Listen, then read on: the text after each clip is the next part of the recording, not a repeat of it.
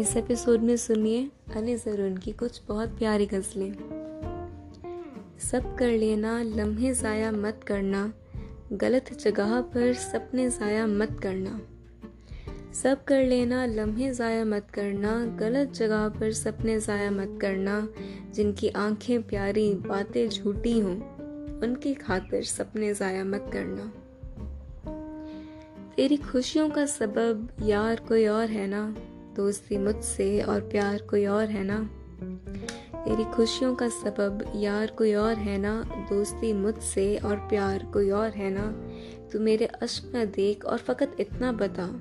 जो तेरे हुस्न पे मरते हैं, कई होंगे, पर तेरे दिल का तलबकार कोई और है ना? ये जुल्म मुझसे नहीं हो सका, नहीं किया है। ख्याल में भी उसे बेरदा नहीं किया है। मैं एक शख्स को ईमान जानता हूँ तो क्या खुदा के नाम पे लोगों ने क्या नहीं किया है? इसलिए तो मैं रोया नहीं बिछड़ते समय।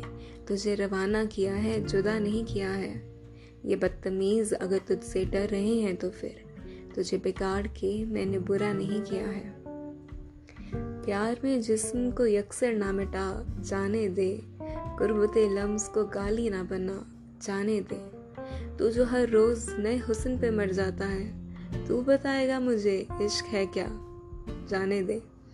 चाय पीते हैं कहीं बैठ के दोनों भाई। जा चुकी है ना तो बस छोड़ चला, जाने दे। खुदा बंदा तने तना गया है, सूबे दरिया मेरा प्यासा गया है। अजल से लेकर अब तक औरतों को सिवाय जिस्म क्या समझा गया है? खुदा की शायरी होती है औरत, जिससे पैरों तले रौंदा गया है। तुम्हें दिल के चले जाने पे क्या गम?